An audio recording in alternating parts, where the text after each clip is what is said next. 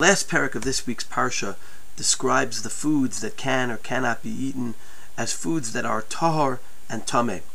The end of Parak Aleph concludes with a number of important psukim which give us a frame of reference for these isurim. The first of which, pasuk mem gimel, is al tishaktu et nafshotechem b'chol hasheretz hashoretz v'lo titam ubahem v'nitmetem bam.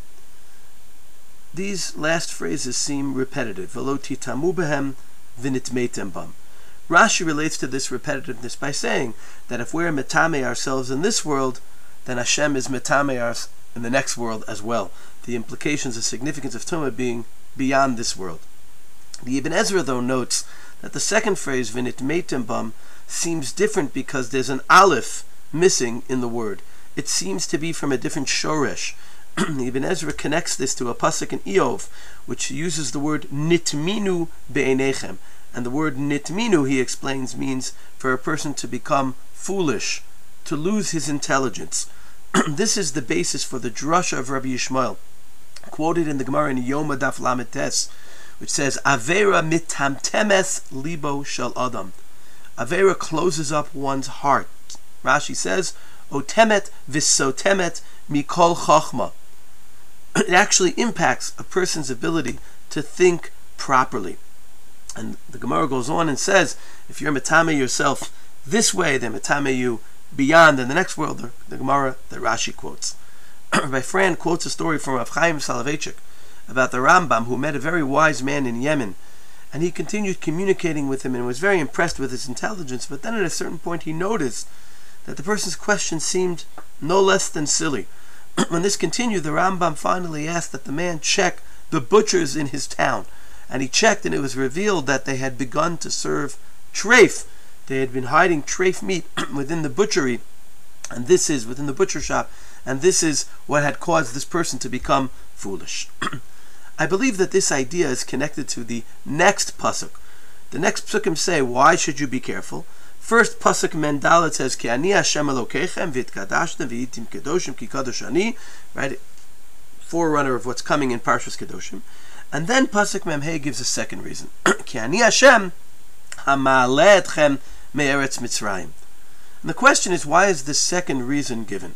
The Gemara in Baba Metzia, Daf Samach Aleph, seems to ask this question. Rav Chanina Misura, the, part, the Prat asked Ravina, Yitzias Mitzrayim, that's written by Shratzim, why is it there? So he answered him, because Hashem says, I was the one who separated between the Jewish and non-Jewish Bechorim, I'll be able to know who separates and, and, uh, and plays around, plays tricks with kashrus.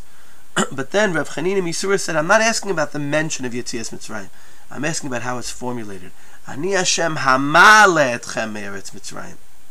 And Ravina answered and said, Tana debei Rabbi Yishmael, the same Rabbi Yishmael who darshaned v'nitmeitem bam, says that HaKadosh Baruch Hu says, had I only taken the Jews out of Egypt for this one thing, that they shouldn't eat shratzim, it would have been enough. Maliusahu gabayu it makes the Jewish people on a higher level. God didn't just take us out of Egypt, He took us up from Egypt so that we should live on a higher level.